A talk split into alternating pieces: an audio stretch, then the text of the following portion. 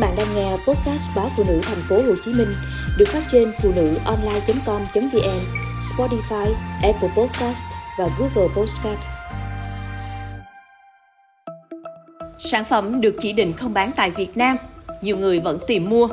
Rất nhiều người tiêu dùng đang lùng mua loại sữa Ensure có dòng chữ tiếng Anh tạm dịch là không bán ở Việt Nam hoặc Mexico và chấp nhận trả tiền cao vì tin rằng có chất lượng tốt. Một trong những yếu tố dẫn đến chỉ định không bán ở một số thị trường nào đó là do tính phù hợp của sản phẩm với thể trạng của người tiêu dùng ở những thị trường đó. Do vậy, sản phẩm có chất lượng cao không hẳn luôn tốt cho mọi người tiêu dùng.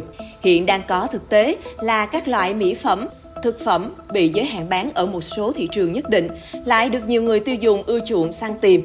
Giá bán cũng bị đẩy lên cao do khan hiếm. Một đầu mối phân phối sữa bột Ensure rao bán sữa bột Ensure nội địa Mỹ loại 397 gram với giá 579.000 đồng một hộp, tăng gần gấp đôi so với cách đây gần một năm.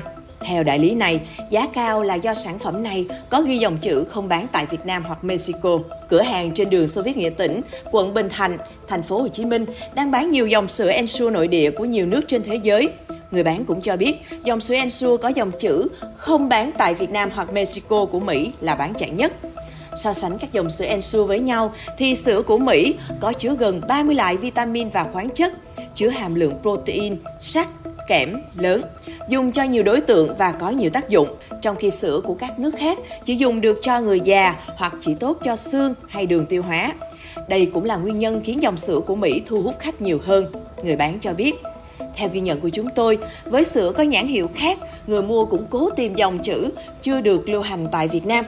Ông Nguyễn Ngọc Luận, giám đốc công ty trách nhiệm hữu hạn liên kết thương mại toàn cầu cho biết, ông ít thấy sản phẩm ghi dòng chữ không được bán ở thị trường nhất định nào đó. Những trường hợp này thường là do sản phẩm bị kiểm tra nhiều lần nhưng vẫn không đạt các tiêu chí ở nước sở tại.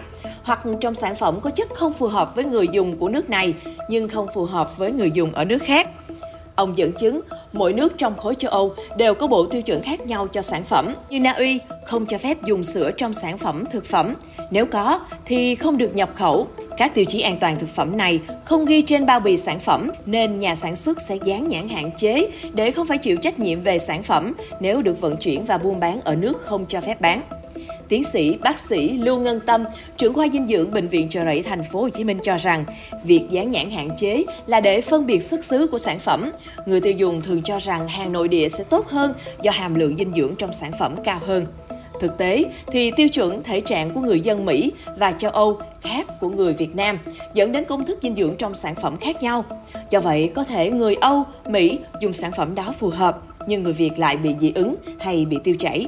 Bà nêu ví dụ một số sản phẩm sữa nội địa của Nhật Bản có các chuẩn về iốt, biotin, mangan không đáp ứng tiêu chuẩn Việt Nam do nhu cầu dinh dưỡng của người Nhật và người Việt không giống nhau. Tùy theo lứa tuổi, giới tính, mức độ lao động mà nhu cầu dinh dưỡng mỗi người, mỗi nước sẽ khác nhau. Không thể đánh giá sản phẩm nào phù hợp hơn sản phẩm nào. Việc chuộng sản phẩm nội địa sách tay có dán nhãn hạn chế khiến người dùng dễ mua phải hàng giả, hàng bị cạo sửa hạn sử dụng hoặc chất lượng sản phẩm bị thay đổi do quá trình vận chuyển không đảm bảo.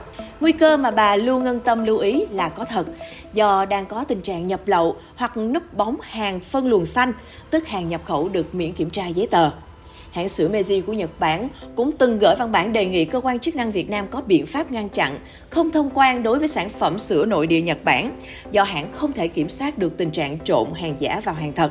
Khi mua những sản phẩm diện trên, người tiêu dùng còn đối diện với nguy cơ không nắm được các thông tin thu hồi sản phẩm ở nước ngoài liên quan đến chất lượng, có thể bị thiệt hại về tiền bạc và ảnh hưởng về sức khỏe.